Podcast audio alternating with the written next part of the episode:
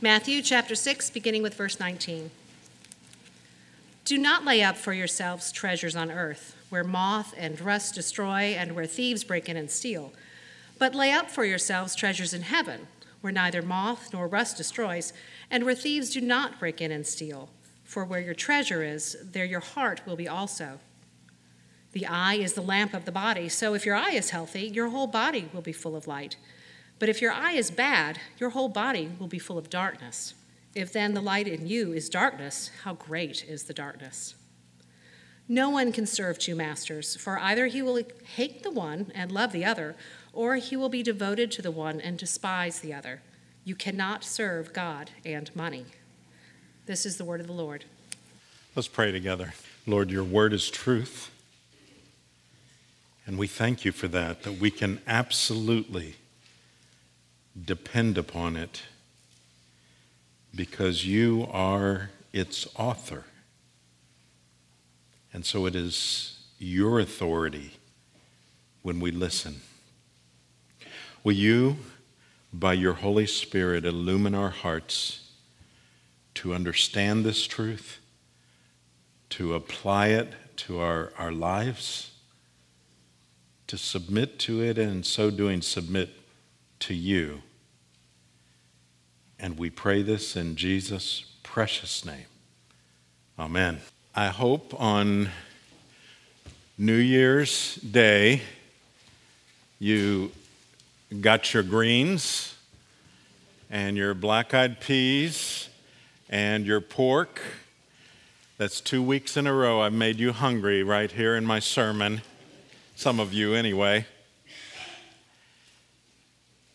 Why is there that tradition? You, you know what it is, but, but let me remind you. Uh, it is for good luck uh, and uh, with the hopes that the things that are represented in that food would uh, become a part of our household. And so, the black eyed peas apparently uh, represented lots of coins, and the greens represented green money. Uh, you, can you parents can explain to your children what non plastic money looks like uh, later on. Show them a real dollar. And, uh, and then the pork was uh, apparently because uh, the, it was the wealthy that were able to eat that kind of food.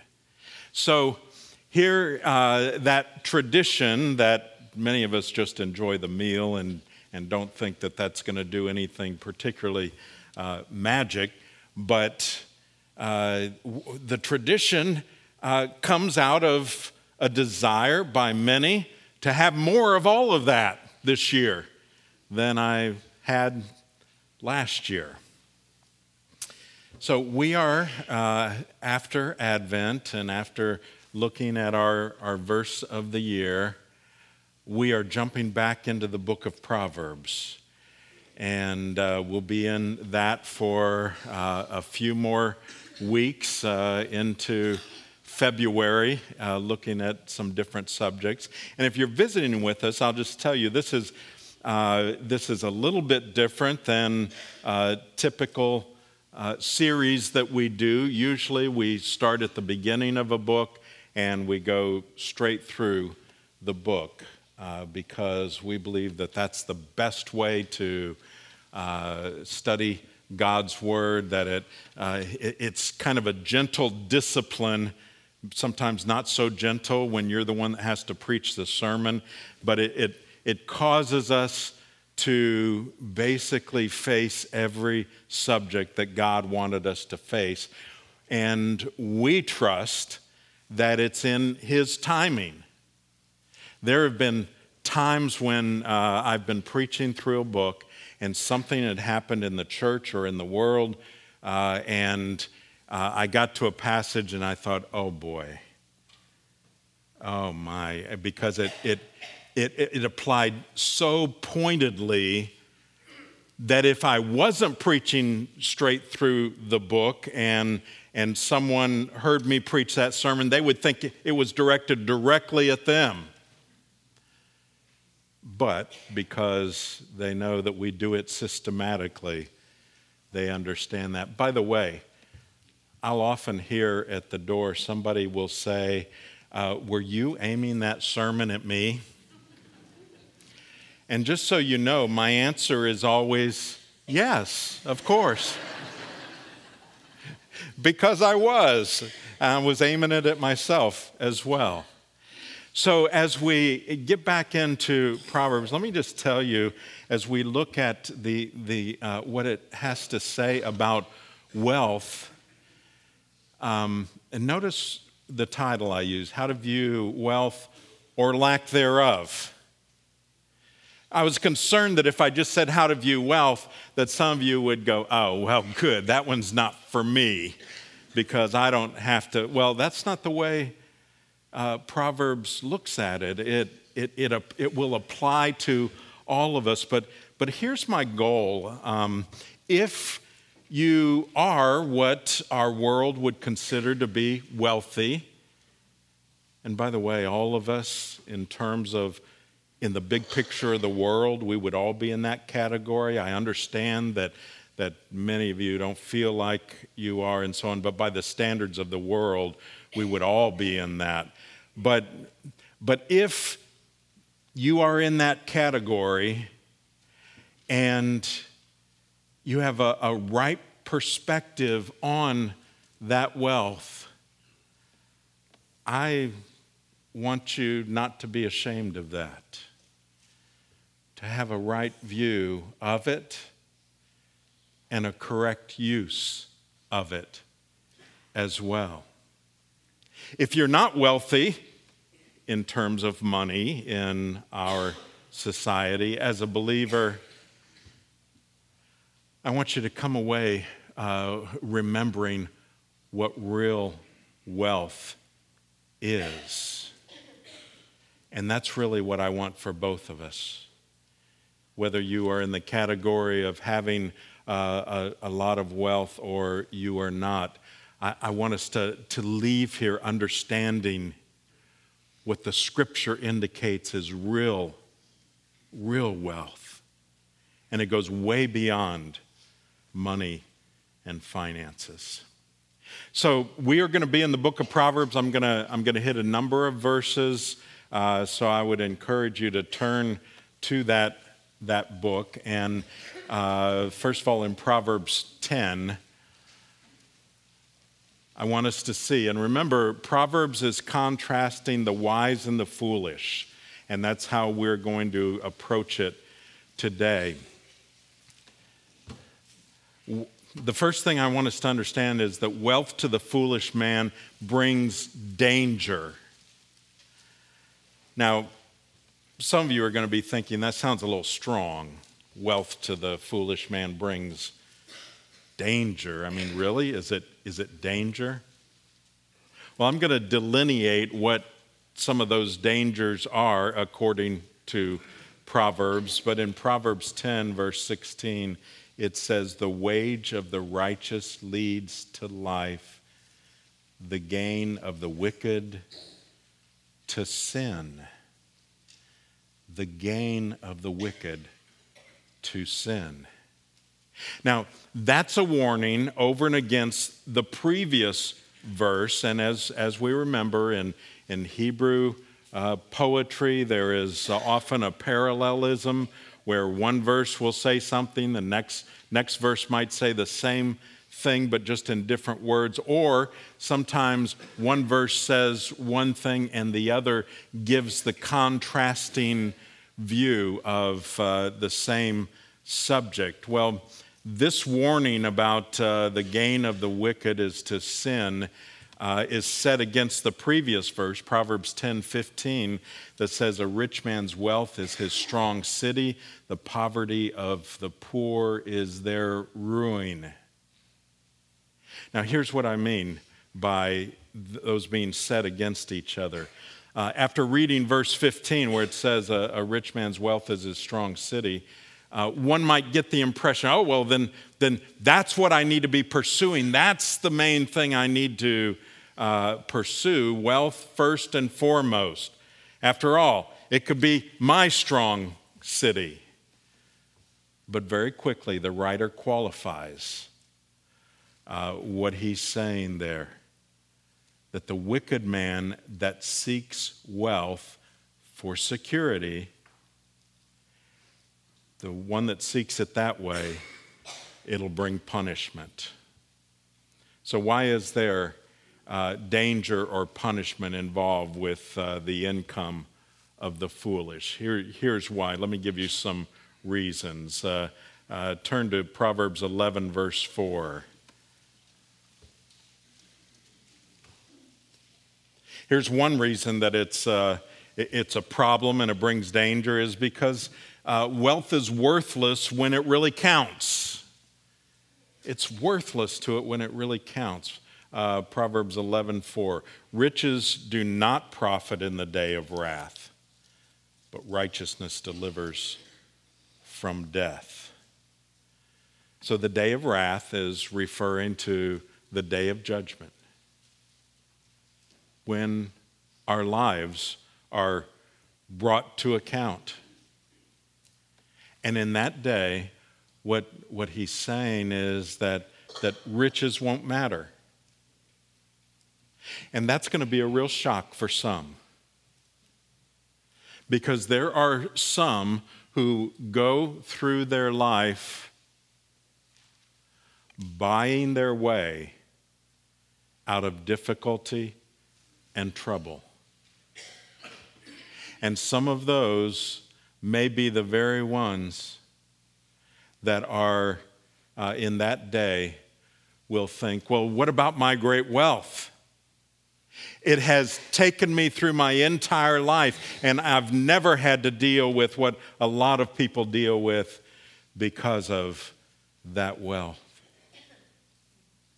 On that day of accountability, riches will mean nothing. I remember early in my ministry in uh, a previous church, this one was in Pennsylvania. Our session uh, was concerned about some uh, uh, members who had been on the rolls and uh, they hadn't attended in a, in a long time. And uh, so uh, the session decided to send a letter to uh, members. And, you know, they, they said, Pastor, we'd like you to write that letter. Yeah, okay, thanks. I'll, I'll do that. And so I wrote the letter, and it was as straightforward but also as gentle as as I could possibly uh, make it. I was uh, encouraging them, letting them know that, that we wanted them to come, and then also reminding them of the vows that they had taken uh, about being faithful to the church and that kind of thing. And, you know, left it at, at the end with, uh, you know, from my perspective, a, a warm uh, invitation. I hope, hope we'll see you uh, this week, that, that kind of a thing. And uh, I, I really don't remember, I think maybe a few came back. Uh, uh it was a, a, a, smaller town, and I heard that uh, somebody downtown was accusing us of being a cult because we wanted people to come to church and so on. Uh, but, but, but one of the things that happened was that uh, our, our treasure. Now, I have never known what anybody gives and, uh, and uh, in, term, in any church that I've served. I've deliberately have not. But our treasurer said, you know what? Since that letter, we've gotten several checks from people. People that had not attended in a long time, nor had they given anything in a long time and it broke my heart. It was so sad to me because, uh, and, and they, they didn't attend, they just sent their checks. And it was sad to me for a couple of reasons. One is that they thought it, that it was their money that we cared about, and that, that really, that really was not it. But the second thing was how sad it was to me that they felt as though they could buy their way into the good graces of the church and by extension, I think, of the Lord. That's what's being warned against here. You know, when it comes down to it, when we are accountable before God, our riches aren't going to mean a thing. And the scripture is abundantly clear. Another way wealth to the foolish man brings danger is uh, that there will be a fall. Uh, cha- chapter 11, still in verse uh, 28. Whoever trusts in his riches will fall, but the righteous will flourish like a green leaf. For some, it is, it is literally if you trust your riches, uh, you're, you're trusting in the wrong thing. You're trusting in something that's changeable, something that is unstable, something that will eventually fail you. Proverbs 23, verse 4 says, Do not toil to acquire wealth. 23, 4. Be discerning enough to desist. When your eyes light on it, it's gone for suddenly it sprouts wings, flying like an eagle toward heaven. Isn't that a great picture? You know, you, you think you got money, and suddenly it's growing wings and it flies away. It's a great word picture. But I think we all know how that feels, don't we? It seems like that's what happens. Every time you think you've got it domesticated, it grows wings and off it goes. So uh, the scripture is, is clear on this. One of the problems with riches is that it encourages people to trust in them. What do people talk about when they're talking about uh, their own security? Usually it's financial. So, okay, it's that time of year. You can barely turn on uh, the radio or, or certainly the TV without seeing the advertisement for Publishers Clearing House. I know you've already bought Tupperware you didn't want and, and, and so on, uh, because they are promising $5,000 a week for life. And then this year, they've added, and you can designate somebody else for 5,000, uh, uh, the same kind of thing. Now, here's the question. And I don't want to know who's actually doing all this. But have you ever caught yourself daydreaming about that? Hmm what would it be like with $5,000 a week for life? What would I do with that? If only, if only I had that, then I'd feel secure. My money would last as long as I do. I think that's why they put in the for life, right? Have you ever caught yourself daydreaming about that? By the way, if anyone wins, remember you need to tithe on that uh, 5,000. I, I still don't know with that letter why they think that's all we are concerned about uh, in, in churches. Uh, so um, it's a false hope. uh, you're, you're not going to win. Somebody will. But that's the problem, you see. They, they get people, watch what they say in the advertisement. They get people thinking how great it would be. And, and the, the whole idea of all my troubles would be over. I'd like to suggest your troubles would just be beginning if that happened. But it's a false hope, and there is no security in it. Further, wealth to the foolish man brings danger in, in, in this form. Uh, look over in Proverbs 15. Proverbs 15.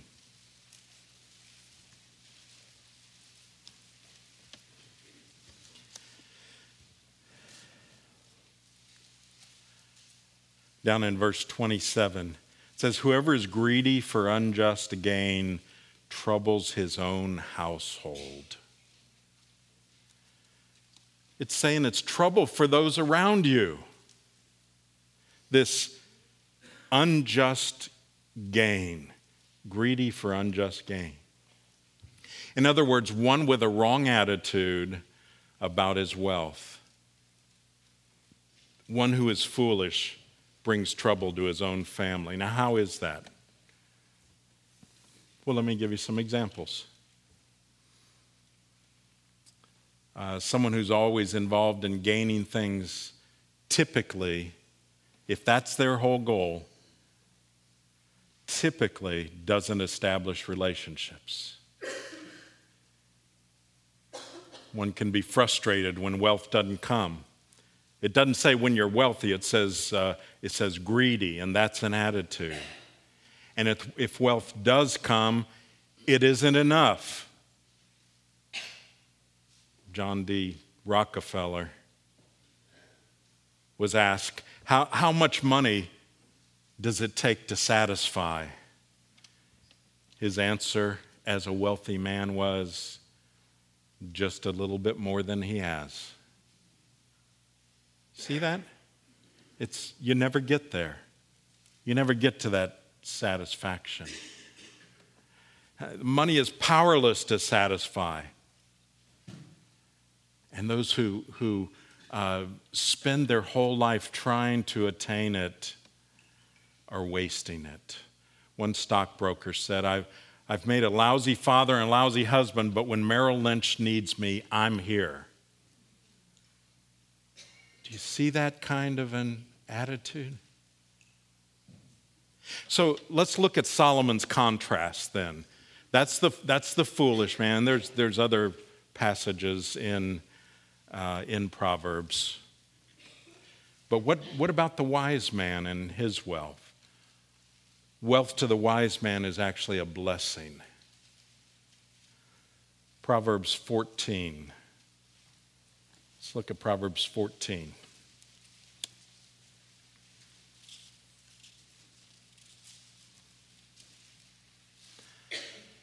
Verse 24 says, The crown of the wise is their wealth.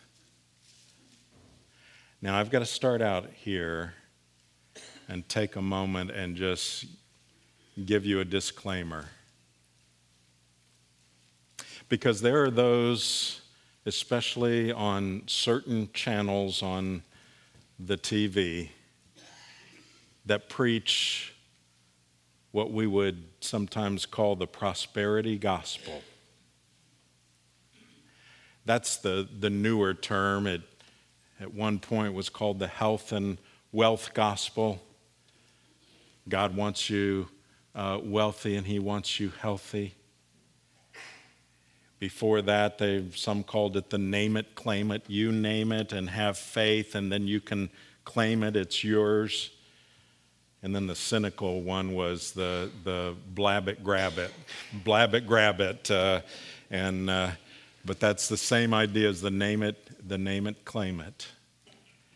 And some would take a, a passage like this the crown of the wise is, is their wealth. And they would say, You see, here in the scripture, God wants you to be wealthy. He wouldn't have said this if, if he didn't mean it. But sadly, those who, those who preach that are obscuring the gospel. And it's no gospel at all. They would say, Jesus wants you to be uh, healthy and wealthy. And if you will only claim it, then you will be. And if you are not healthy and wealthy, then that means you have a faith problem. And sadly, we have exported that gospel to other parts of the world. We have preachers that are, are getting on their private planes and, and going to uh, parts of Africa or uh, the Philippines or other uh, South America, and they're filling up stadiums with people who hear this and have, have seen glimpses of their crowds on TV. And they come with the hope of, of health and wealth. And then those preachers get back on their planes, and the only ones that got wealthy are them. John Piper tells, uh, uh, gives some ways that, that you can tell if this person is into the prosperity gospel, and there's all kinds of ways. Uh, it doesn't take a whole lot of discernment, but he says, here's things you look for.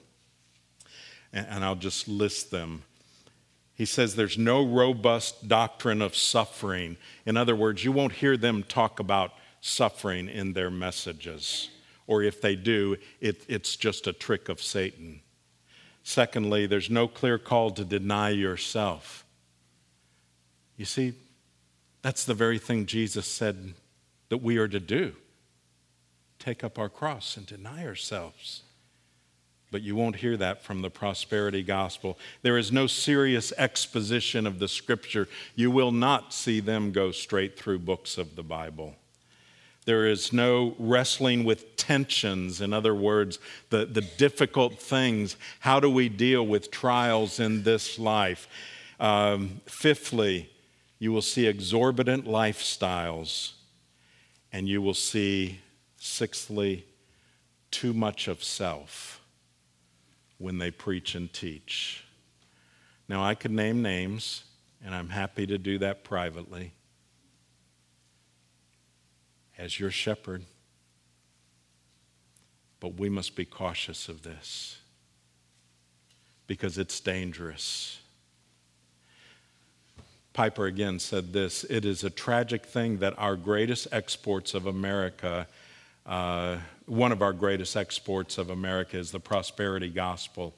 People are being destroyed by it, Christians are being weakened by it, God is being dishonored by it, and souls are perishing because of it, and a lot of guys are getting rich on it. Now, that's why I give you this disclaimer because none of these passages support that kind of gospel. They will use it to their benefit but this is not a prosperity gospel that we see here in Proverbs, and it certainly isn't that we see in the Apostle Paul or from Jesus himself. The balance is that, that wealth is not promised as, as a byproduct of coming to Christ, but when God chooses to provide it, when God chooses to bless you in a, a financial way, when it is viewed biblically, it should be seen as a blessing from God and enjoyed and used to further his kingdom. That's the beauty of it. So, how is it a blessing? Let me give you several things. Uh, in, in Proverbs 15, Proverbs 15, we see that Wealth wisely viewed is a treasure. Verse 6 In the house of the righteous there is much tr- treasure, but trouble befalls the income of the wicked. Literally, the house is, uh, is a great treasure. That's what it's saying, or, or chamber. Um, I, don't, I don't think the, the treasure here has to refer to monetary riches, although it may. But what it does definitely refer to is something of great worth. In other words, in the house of the righteous contains something of great value, and we're going to see what that is in just a moment. And then another blessing in Proverbs 28. Turn back to Proverbs 28.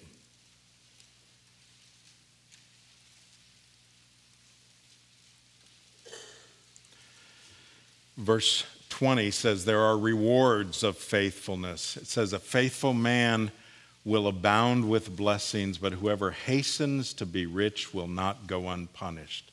So, a faithful man or woman, uh, it's talking about integrity of walk and conduct, one who's ceaseless in that. And the verse is teaching us that, that it isn't the possession of wealth or even the acquisition of it that's evil, but it is the, the eager drive for it, the covetousness that so often uh, is what drives us toward wanting wealth, wanting someone else's wealth or wanting wealth that we see out there. Uh, long ago, I took a, a, Christian magazine called The Other Side.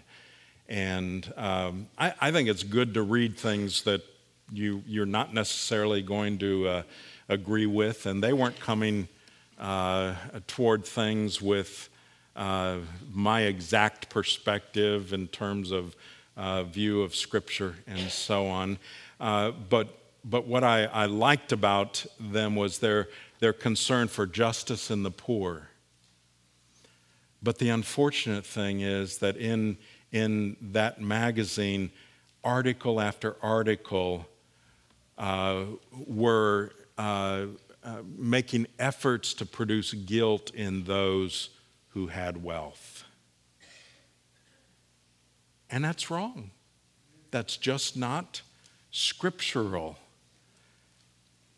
Here's the problem to do that, you've got to ignore the scripture that never says don't have wealth, but rather says in our wealth, whatever that is, if it's a lot or a little, we have to have the right perspective on it. And God says, My child, I'm going to give you the right perspective. Let me read to you from Proverbs 3. In verse 9, it says, Honor the Lord with your wealth. Where'd it come from? It came from Him. So, what do we do with it? What's the right perspective? Proverbs 3 9. Honor the Lord with your wealth and with the first fruits of all your produce. Then your barns will be filled with plenty and your vats will be bursting with wine.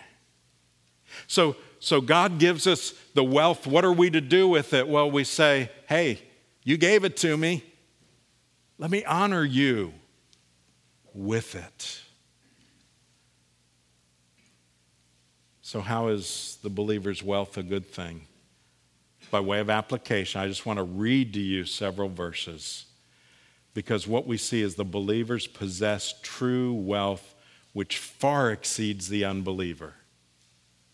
So here we are. The one who, who uh, is a follower of what God says, and then for us to understand that it means a follower of Christ. And I'll just read these verses to you. In Proverbs 8, verse 10 says, Take my instruction instead of silver, and knowledge rather than choice gold. For wisdom is better than jewels. You get it? That's what the whole book's about is wisdom. And all that you may desire cannot compare with her. It's saying you get the wisdom from God, from His Word, and that's better than any wealth this world can ever give you. Proverbs 16 16. How much better to get wisdom than gold, to get understanding is to be chosen rather than silver. Proverbs 22, verse 1 A good name is to be chosen rather than great riches, and favor is better than silver or gold. And Proverbs 24, verse 3 By wisdom a house is built, and by understanding it is established. By knowledge, the rooms are filled with all precious and pleasant riches. So I want us to deal with one question before we close, and that is so, given all the potential pitfalls, all these negative things, all the, that, that there'll be a fall, that the, it can lead to sin, that it can cause us to have wrong attitudes, and so on, why would God use that to forward his kingdom? Why didn't he just provide? Why did he want us to deal with money? Wouldn't it have been better for him to, when we come to Christ, to just pluck us out of that so we don't even have to deal with that at all? Why do the, the Gideons need funds? Couldn't God have provided in another way? Well, the answer is of course he could have. But he chose to use money and finances to advance his kingdom. And I'm convinced that that's because almost more than any other indicator, our view of wealth and money clarifies where we are before the Lord. Almost more than any other indicator. And that's why Jesus said, we heard it read in our scripture reading, where your treasure is, there your heart will be also. It's an indicator. It shows what's really important. Is it that money? Or is it the one who gave us that in order to honor him? I want to leave you with, with uh, uh, proverbs that I believe give the right balance, and you can even use this as a prayer. It, it sounds in the form of a prayer. In Proverbs 30, verse 8.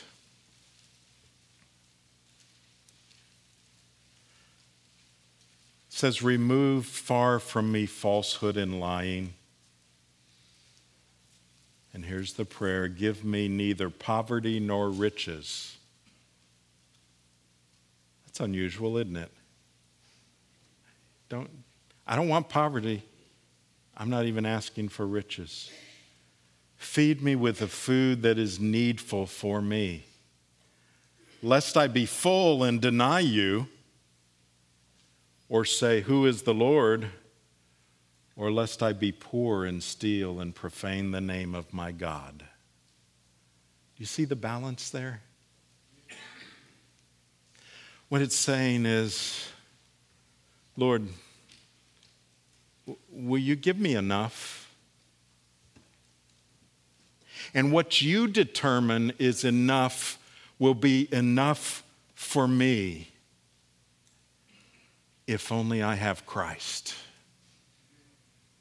Let's pray together. Lord, whatever you've given us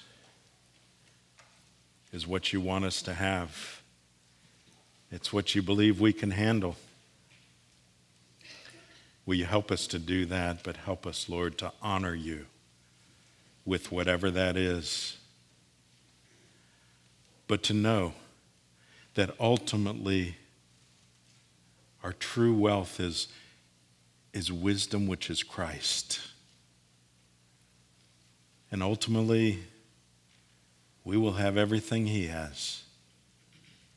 Thank you for calling us into your family. In Jesus' name, amen.